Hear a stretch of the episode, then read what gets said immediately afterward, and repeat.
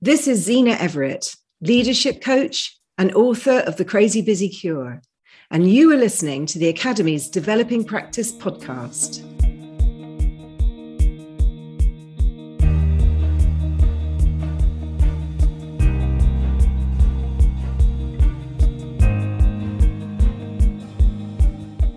Hello, in this episode we chat with Zena Everett, coach and author of The Crazy Busy Cure, about how leaders need to manage time, focus and attention, their own and their teams.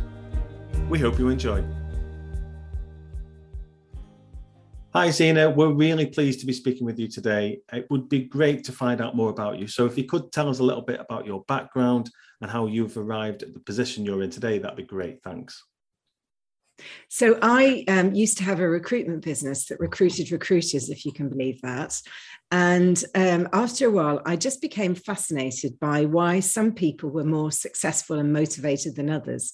So I started to kind of say to people, look, I don't think this job is right for you. You know, I think you should be more aspirational. And my business partner said, I'm not sure this job is right for you either, funnily enough. You're not getting the fact that we're trying to put people into jobs here. And anyway, so the long and the short of it is I sold my half of the business to her and I retrained and did organizational psychology and various coaching psychology qualifications. So now I work as a leadership coach. And I realize that some people are more successful than others because actually they've got a career goal, so they're more likely to hit it. That's a bit of a flippant answer. But then I became really interested in crazy busyness because my clients kept saying to me, oh, I'm so busy, I'm so crazy busy. And they'd be, you know, running from one meeting to another like it was a great thing. And I thought, what is going on? Because we know, and I'm sorry to be full of cliches, but we know that kind of what you pay your attention to, you know, the small little moments over the course of the day is where real success comes from. And these people were all over the place. So I just thought, what is going under the bonnet of why do people like to be crazy busy? Is it them? Is it the organization? So that's why I wrote my book and talk about it now. So did that come about from your coaching conversations that you were having? That's that crazy busy term. Well, yes, mostly it did. But I think all of us, you know, we're living in a busy world and a busy life, aren't we? So I think, I mean, I don't know about you, but pre-pandemic, even trying to get friends together to go out, you'd practically have to do one of those doodle polls, wouldn't you? Because people say, no, I've got this and I've got that. And I kind of noticed myself, actually, that if I had a day without responsibilities, you know, kids, structure, a bit of me would think, oh, great, and that I do that now, but and also a bit of me would then fill it up with activities. So I think there's a whole load of stuff going on, isn't there? And then, you know, obviously digitization, it means that we can be occupied by a little arcade of distraction in our hands that's 24/7. So all these things made me realize, actually, we really need to think about what we pay focused attention to. Fantastic. So there's so much I want to unpack there, Zena. I'm listening to another podcast at the moment that talks just about this and how we're all kind of workaholics. And actually, we actually get some of our kind of affirmation from being busy. You know, we kind of show off, I'm so busy. That's seen as a really good thing, whereas I'm not sure it is. And I've been thinking a bit about this, actually, in terms of when I have a down day, I get a bit edgy in that, gosh, I can't just sit around and read a book or enjoy myself. I need to get on with the tasks and the list. And even when, you know, the kids aren't in the house, I should be busy, but we'll come back to all of that. But let's start with, what is a leadership coach? So that's how you describe yourself. Could you tell us what that actually means to be a leadership coach? Well, that is a very good question, because as a coach anyway, we're completely kind of preoccupied with occupational identity. So, and sometimes coaches are the worst and thinking, well, what actually are we doing? So I think I started calling myself a leadership coach because I realized that I'm almost exclusively coaching leaders.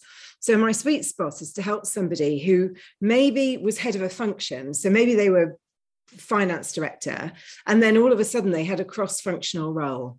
So they're managing or they're leading people for whom they haven't done their job before. So they're no longer the expert in the room.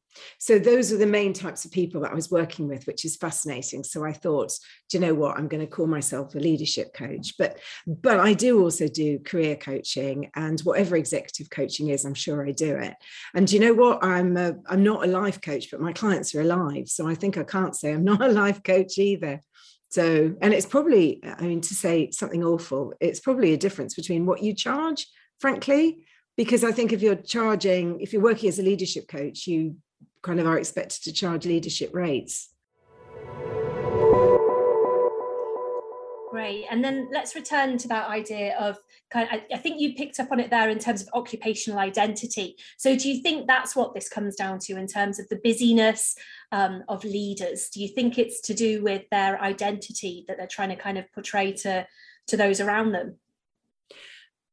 I think very senior leaders know where to focus. They have the confidence to stand up for themselves and say, look, I could do that, but I really don't have time to get involved in it. So the organization needs me to focus here and I'm going to do it. I find it's the levels below that really struggle, particularly if that people are managing their individual contribution and they're managing other people, partly because nobody ever says, look, Alex, you know, congratulations, you're brilliant at your job. So here's a team. So here they go, teach them everything. By the way, you should now either drop these tasks from your job description and give it to this lot to do, or do it at record time. Nobody actually ever says to us, this is how long it should take to do your job, and helps navigate these things. So I think those are one of the issues. And I've also noticed that people who should be thinking strategically, having been super busy doing a job and doing stuff with some sort of very measurable output, you know, so they've now moved on to the not urgent but really important stuff, almost feel a bit guilty. It's like you saying the kids are out of the house and you don't sit down and think, right, I'm going to catch up on whatever and read a book. You think, oh, I need to, I don't know, pick up a damp cloth and do stuff. And I think it's the same with strategic thinkers. It almost feels indulgent. So when I say to people, look, you know, when do you do that? When do you write your business plan? You know, and all that kind of stuff. They say, oh, yeah, Sundays is great, because it feels really indulgent to do it during the week. And I think that, sorry, it's a very long answer, but I think also busyness can be quite contagious, you know, and I deal with corporates. I'm sure you do. And you think, you know, I don't know how you actually do anything, because you've just got layers and layers of complexity. And it seems to be good to be kind of rushing around. But if you actually work out how long it takes to do tasks, a lot of the tasks that we take only take about 5 minutes. So we're used to doing something else. It feels really indulgent to sit down and think, right, I need to, you know, think about this. It's going to be an hour and a half. So I'm going to take myself off and do that. I mean, we don't do it anymore. No, I think you're right. I don't think we do. And just going back to your point earlier, we have obviously a lot of layers and complexity within the university. We have a range of different types of leader across the institution. And in my work and our work in the academy, we do quite a bit of work with those leaders to support their development and to support their careers. But from your experiences, Zena, have you got any sort of advice that you would give to our listeners who want to develop their confidence in becoming a leader, and in and around that sort of how not to be crazy busy all the time, or not how to appear crazy busy? Yeah, well, when I started in recruitment, the one lesson we were always taught is you've got to really understand the job description, because if your candidate can do that job description, and the job description is an honest one, like it's relevant to what they really are going to be measured on, then that's going to be a good solid placement.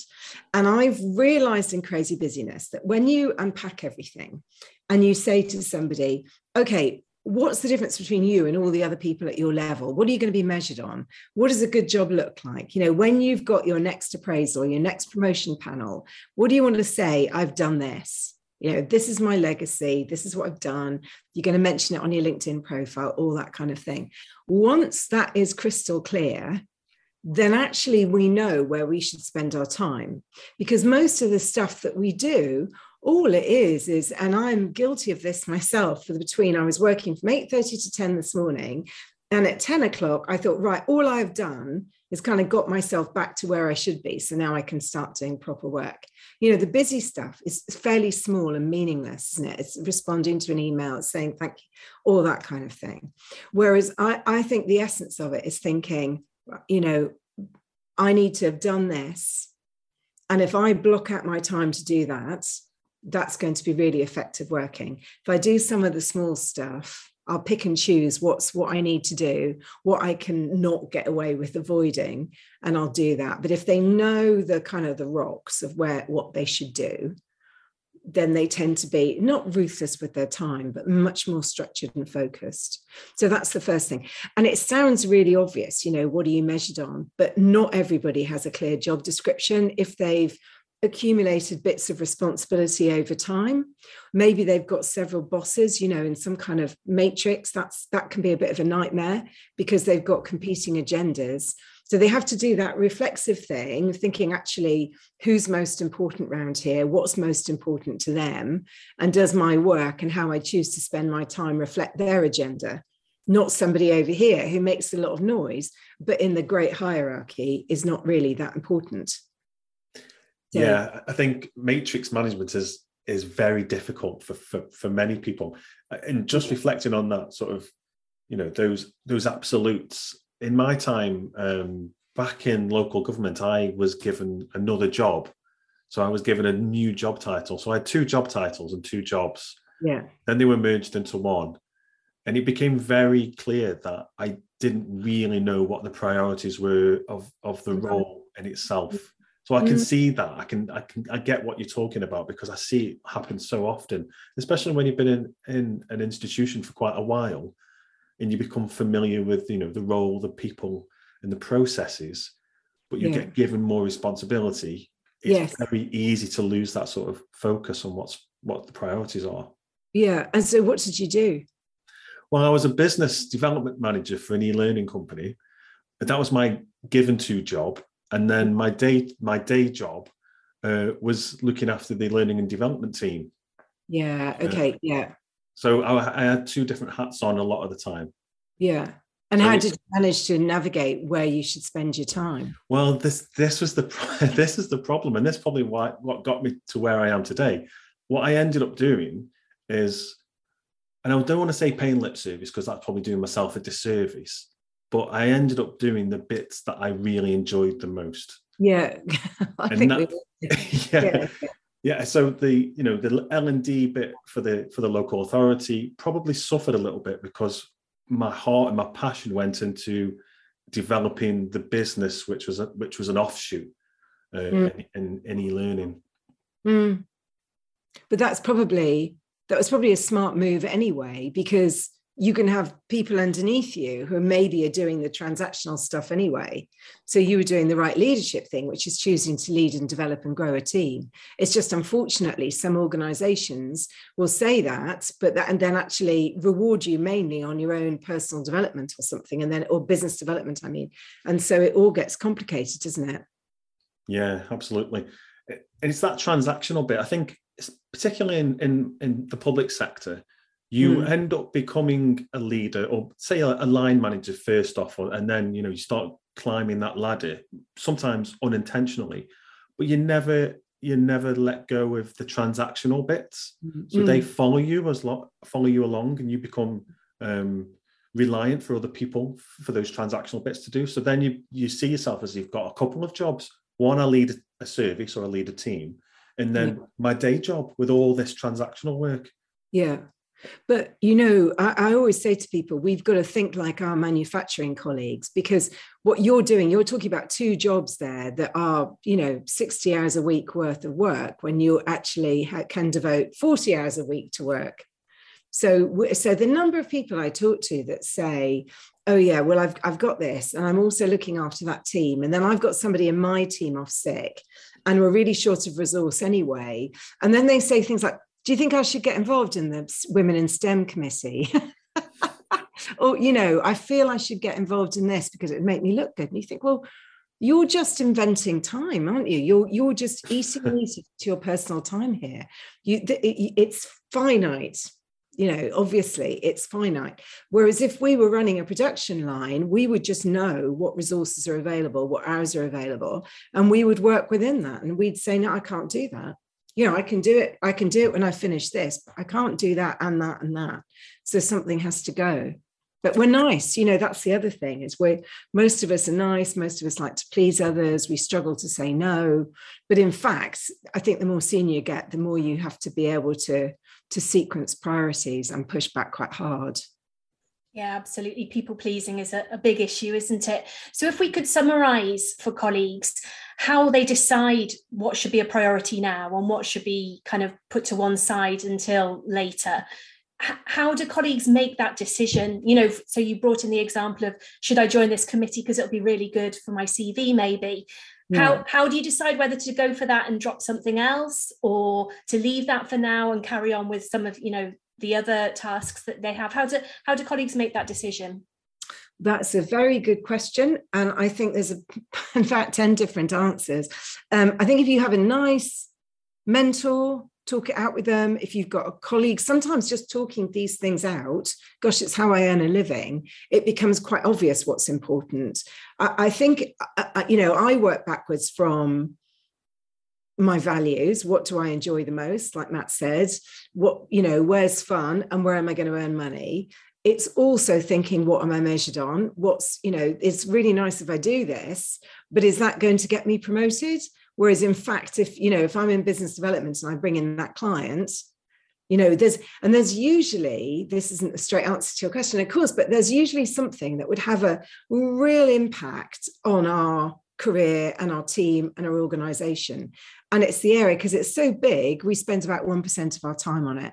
So you have to take a bit of a risk, I think. So in that then, Zena, what would you say was the biggest trap that you see new leaders fall into when you're having these discussions?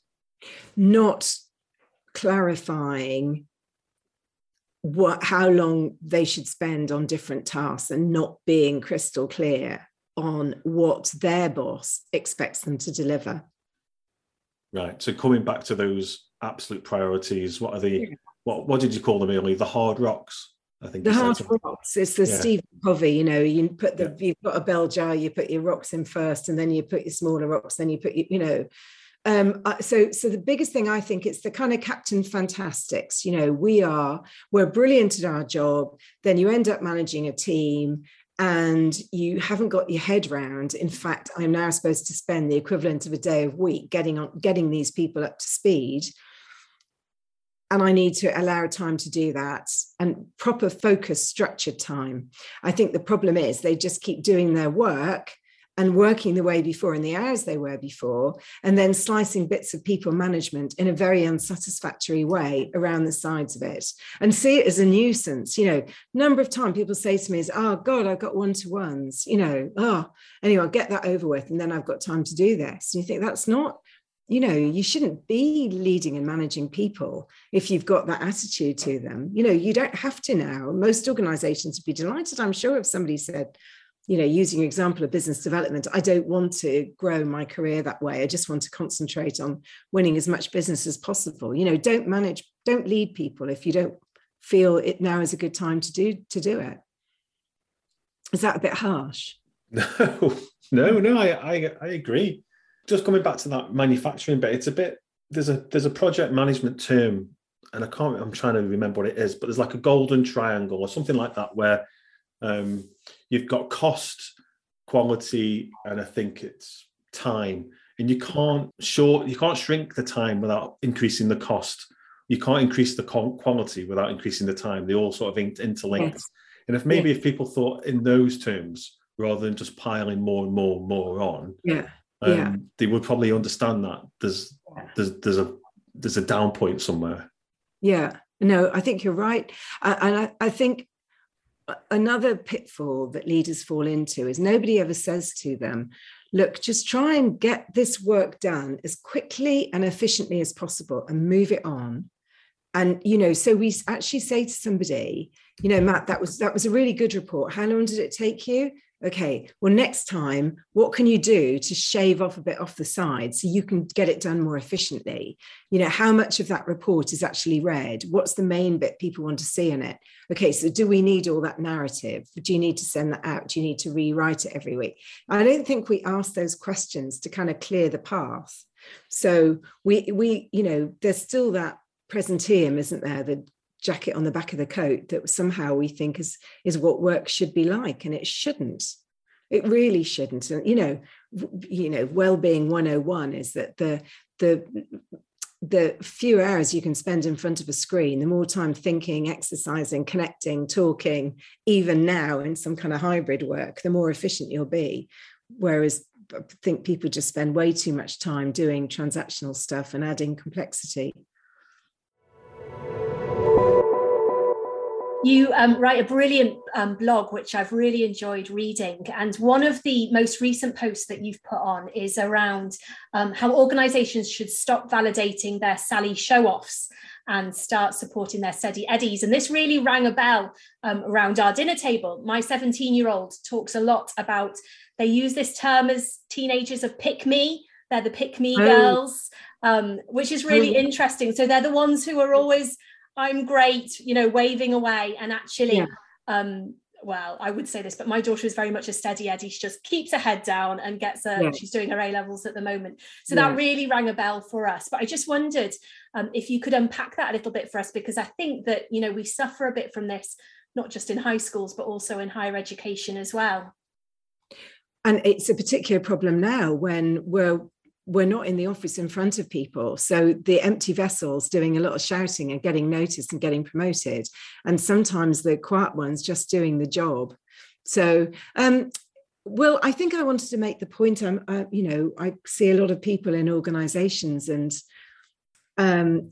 what I was trying to get at, I think, is particularly the Sally show-off who's great at her job, who's very good at pushing herself forward, she, he, gets promoted, doesn't spend much time, makes a load of noise. You know, we used to see them in recruitment where they join an organization and they'd be there for about a year before somebody would think, what do you actually do? Like, what do you actually do? And they might change. You know, they might start a whole load of transformation projects. So it's always transformation, isn't it? If you're moving the office chairs around, it's a transformation project.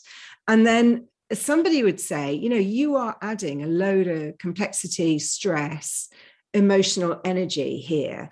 What exactly, or emotional demands, what exactly is the outcome that you're doing?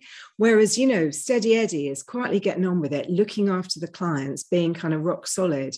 So I think there's something in organizations about really looking at who actually does the meaningful work and paying attention to those. But, you know, we, again, our interview processes are all geared around people who are great at competency-based interviews and can talk the talk.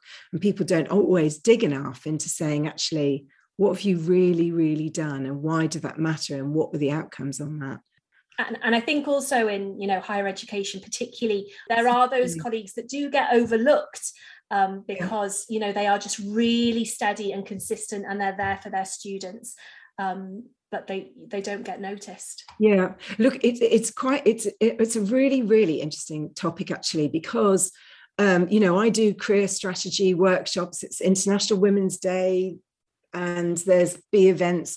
So I say to people, you know, you've got to learn to kind of push yourself forward. And I did think when I wrote that blog, God, I'm kind of colluding in this, because I'm saying, you know, in order to get on, you've got to look like this, you've got to sound like this, you know, do you look like the leader of your organization? And I wonder sometimes, as I get older and wiser, I did think when I wrote that blog, actually, people like me are continuing to beat the drum about this is what success looks like. So there's a balance, isn't there? So Steady Eddie has got to be able to say, without sounding obnoxious and cheesy, but actually, this is what we've done here in our team, and this is the impact on it. And these, you know, have some kind of metrics to back it up. So there's a balance, isn't there? It doesn't mean you've got to become obnoxious and start walking over other people. But I mean, you know, you look at people who put everything they do on their LinkedIn profile. I mean, what is going on these days? I mean, people put everything they do, don't they? What they ate, their journey on the way to work. I gave somebody here £5 and there's a picture of it. Like, you know, and you think, you know, does that correlate with what you've actually achieved? Probably not. As somebody who once recorded their journey on the way to work. Well, I'm sure it was really... I got off the train and I thought, I wonder if people will be interested in my walk through Liverpool town centre as I walk to the campus. But I think I definitely agree, though. I mean, the things on LinkedIn, particularly LinkedIn, are quite strange sometimes, because it's very much, here's something I did, and then it's like, please give me lots of digital thumbs up as a result of the thing I did, with no sort of evidence behind it or anything like that. So there are some strange behaviors on there, and I don't know whether the platform drives them or if it's just their personal preferences anyway. And there's something else around what you've said about interviews that sort of rang with me as well, because when I did manage a team a few years back, I found that there was people who would come in and they were great in interview. They were brilliant at interview. And then I quickly realized once they were in post that interviewing was probably their best skill. I know. They were great. They were answered all the questions. They give great examples. Maybe I didn't ask much about impact, but when it came down to the choice to make who's going to get this role, it was like obvious. But in the post, no, they couldn't. They couldn't really do it. I know. That's why proper references, really digging around to people that know them, that you can have a chat with, is really, really important, isn't it? Yeah. And the question we don't ask enough is why. So I'm a middle-aged old cynical old what's-it, and I've had many, many years in recruitment. And we would say to somebody, why did you actually do that? What was the point of it? Why did you make that decision? And it's all the why question. Why are we doing this? Why did you choose to do that particular initiative there? What was the impact of it? And you're dead right. It's all about impact, isn't it? Yeah. That's the question that they kind of flounder a bit on. Whereas you need someone with a real good, right, well, this is the problem, and this is why we did this, and this is what the outcome was, and this is why life is better as a consequence of it. And I think if you look at what people do in organisations and say, right, out of everything we've got going on at the moment, what adds the most value? Why are we doing all these things? You can often say, right, stop that, because they are superfluous, because if we did this really well, it would knock out everything. It would have a domino effect on everything else. But there are lots of people that the busy Sally's, what were they called?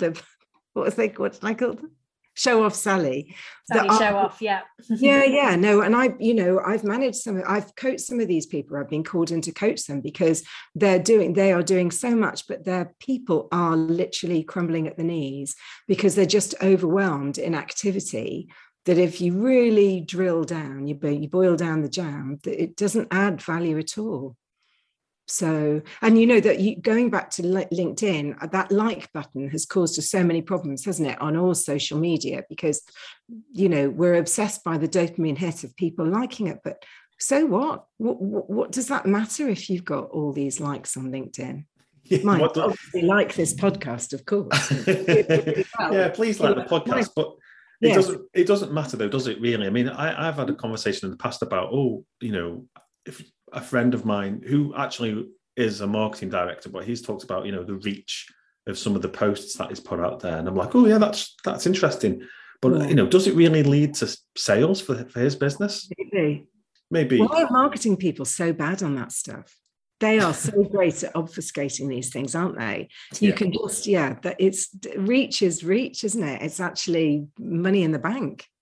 So, but, digitization, including all that social media, it's a distraction, but it's also layered a huge layer of distraction and crazy busyness. It's a layer of extra kind of fudgy work on top of the real work, isn't it? So you can be spending ages sharing stuff on LinkedIn and saying, oh, look, I've got loads of likes. or you can pick up the phone to somebody and actually build a relationship, can't you, that leads to money in the bank. But I think we kid ourselves now, don't we? Yeah, we kid ourselves that maybe that social media interaction is as worthy as that phone call. Yeah. And I don't think it is. Should we talk about all the job titles that maybe are a bit pointless? Well, there's some strange job titles now. These, I mean, I see very strange things, which aren't job titles really, you know. Well, a few years back, you used to get things like customer service manager, and you sort of know what that meant, but now you get customer success superhero. Yes. Yeah. Yes. I have no idea what that means, really. Yes. No, and they normally, I'm sure they're the people that the least likely to add success to the customer. Probably. But there are, you know, your marketing director thing is exactly right. All that stuff is just, and this is a whole function of the busyness, is just sometimes not seeing the wood for the trees, isn't it? Yeah. What matters, what values.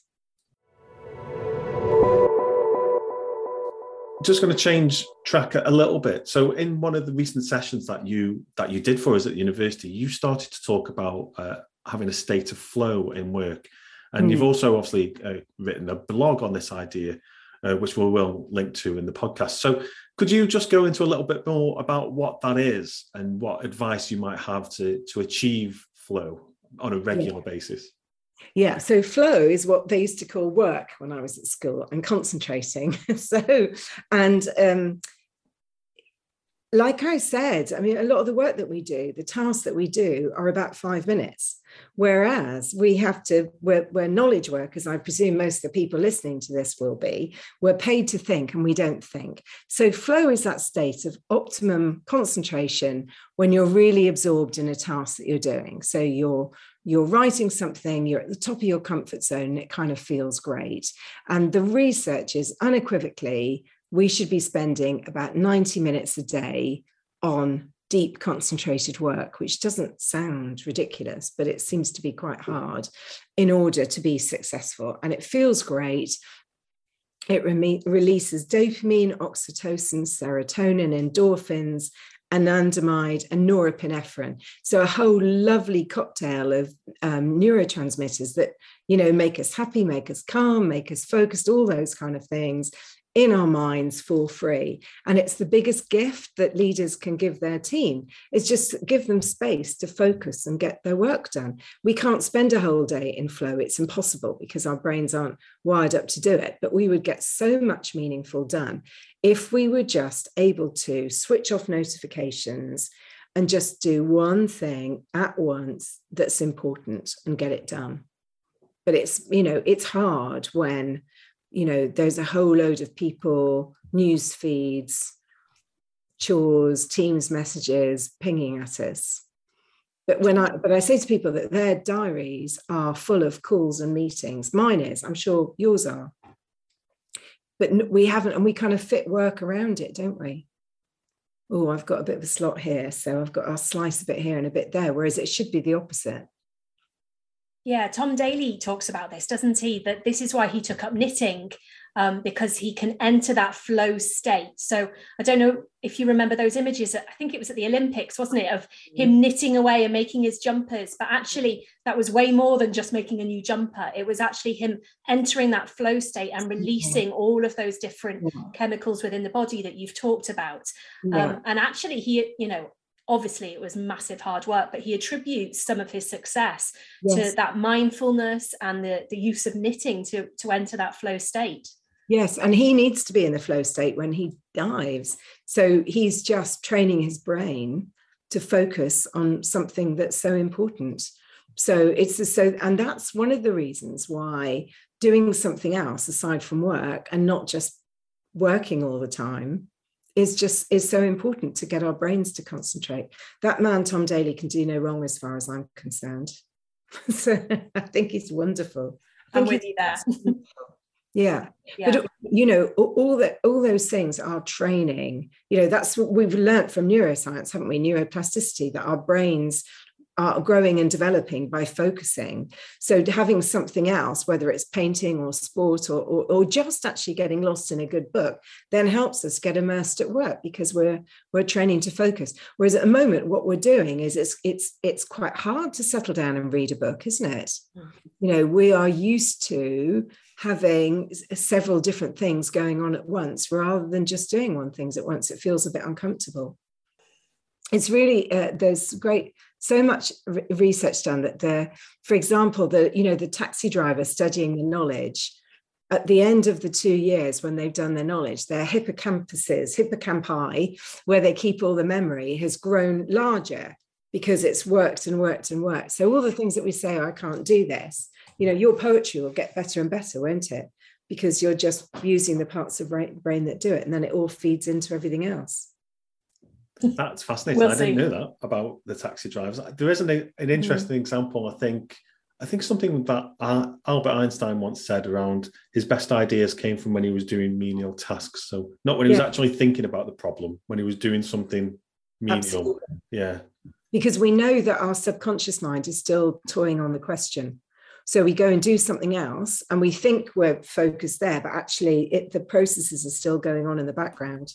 Yeah, and we've talked about this before because, Matt, you ride your mountain bike, don't you? And I run, and I know I have my best ideas when I'm out running, absolutely. And let's be honest, I'm focusing on survival when I'm running, but actually my brain is, you know, clicking things through on a subconscious level. And I often come back and I've had a new idea with work or something that I want to do differently. So you're right. Yeah, and you know, why is it so bad for people to say, look, I'm not going to be online for an hour because I'm going out for a walk to figure this out? But it seems like, you know, there are still managers that think if that light isn't on, that you're not working. Unbelievable, isn't it? In this day and age, unbelievable. They can't see you. They don't think you're working. Yeah, there was a recent article on the BBC about somebody was, I think, disciplined by a manager because their green light turns to orange too often during the day. Yeah, I'm sure there's no shortage of jobs out there at the moment, are there? So, I mean, that's just antediluvian stuff. Mm-hmm. I mean, I, you know, it's crazy, isn't it? But I've done some work in financial institutions where I've had managers like that come on the sessions. Hopefully they've left slightly more enlightened, but you know, often the best, you know, the answers don't come when you're staring at a screen, looking at a list of emails, do they? No. I know for me that's the worst thing I can do. So, yeah. So an obvious thing about Crazy Busy is that I think most people do not check their emails all the time. They have a break from them. They do their work. They come back, they check. And we really have to learn to work asynchronously. There are times when we all have to be online together and contactable, but we don't need to have this, you know, constant, you know, stream of consciousness messages on whatever it is, all these different WhatsApp groups and things.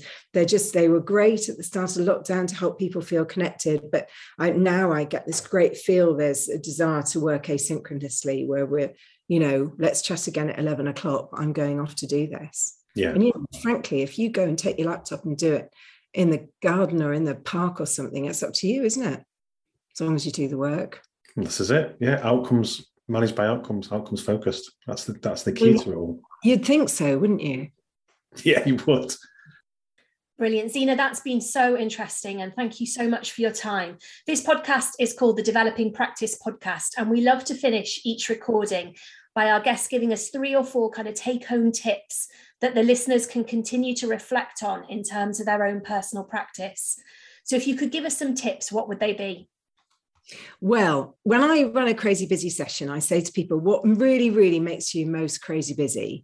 And they say meetings. We have too many meetings. We have a meeting on a Friday, and then we have a recap on a Monday about what we're going to do this week that we've already talked about on Friday. So I think what people have to really put some rigor into their meetings and think, do we all need to have the expensive investment of everybody's time, stopping work, downing tools at once to have this meeting? If it's an FYI, I can record it as a voice note and send it out. Really don't need to have a meeting. So I would really encourage people to have proper agendas and put some rigors into it and think, track meetings, at the track thinking, are we making decisions in these meetings? Or do we have to have another meeting to think about how good the meeting is? So, or to think about, you know, to actually achieve something. So I would encourage people to think about the meetings, to really look at meeting performance, to, at the end of their meeting, say, okay, next time, how can we make this meeting better? Go around the table, people can have one idea and listen to it, do something about it. And then the other thing, of course, the bane of everybody's life is emails. So you're probably thinking now, what emails am I going to get at the end of listening to this? And we're recording this podcast. What am I missing out on? So I would say, first of all, it is really easy to delay sending an email. So nothing, you'll find, you've noticed by now, I'm really opinionated, a bit grumpy. But you know, when you get an email in the middle of a, you know, an evening or super early in the morning, and I know we shouldn't be looking then, but we do. Especially if you've got kids, so you need to have a look at your phone in case of some disaster. And somebody sends you a message saying, oh, I'm sending this because I work flexibly, but I don't expect you to respond to it. I think, yes, but I've just read it and I'm stressed about it. So you can delay sending. All you do has to press a little arrow next to send, delay sending it, and you can schedule it for a respectful working time when that other person will get it. Now, if you're managing a team of people in different time zones, then you need to talk about this. That's slightly different. But for most of us, if you're clearing your inbox at the weekend, that mad idea that that's ever possible, that's entirely up to you if you schedule time to do it, but you don't need to send them all, you know, and then get cross when people respond to you and get stressed out. So we have to be respectful about our email use. And I've just had a sneaky look at the BBC's website that says if every British person, so we reckon there's about 66 million people on this island. So if those 66 million odd people sent just one fewer email every day. So that's the email that Matt and Alex say, that was a great podcast. And I say, oh, you guys, and you go, oh, no, you're great. If we didn't do that, it would save 16,433 tons of carbon a year, equivalent to tens of thousands of flights to Europe. So think about the damage that our emails are doing, the carbon that they're producing. So we have to really, you know, it's a small drop in the ocean in climate change, but at least it's some contribution, isn't it? So I would love it if people had a discussion about email and meeting etiquette. How are we going to communicate with each other? So, and Alex, you were just saying that somebody had said to you, don't bother about replying. And you thought, oh, thanks for having the niceness to say that. Yeah, absolutely. It was one of the very high up leaders at in the institution. And I emailed her and she then emailed back and said, absolutely fine, that's great. Oh, and you don't need to reply. And actually that kind of let me off the hook in terms of, because normally I would reply because I feel I'd need to, because she is in a, you know, a very high up position. So maybe it's around us, you know, those in leadership positions, giving people permission not to reply as well when it's not necessary. I mean, what we used to do is, when we didn't have all these communication tools, is we'd have a meeting however often, and we'd have a notepad with everything, didn't we, that we needed to talk to that person about. Whereas now we just have this whole kind of stream of consciousness thing where I think of something, send it off, think of something, I need it now because I'm so important. But actually it's not helping us to be more efficient, is it? And I think if you know, things take so long to do now, don't they? I've noticed we stop and start because we have an idea, we don't think it through. So then people get halfway down through a project, don't they? And somebody then says, oh, hang on, you know, we need to get their agreement, don't we?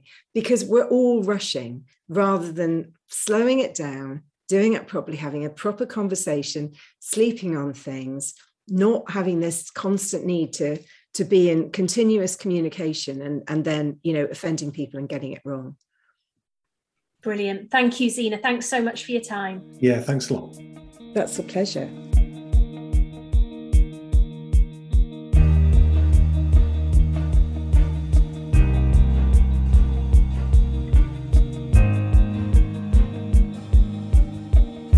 Well, I'm sure you enjoyed that as much as I did.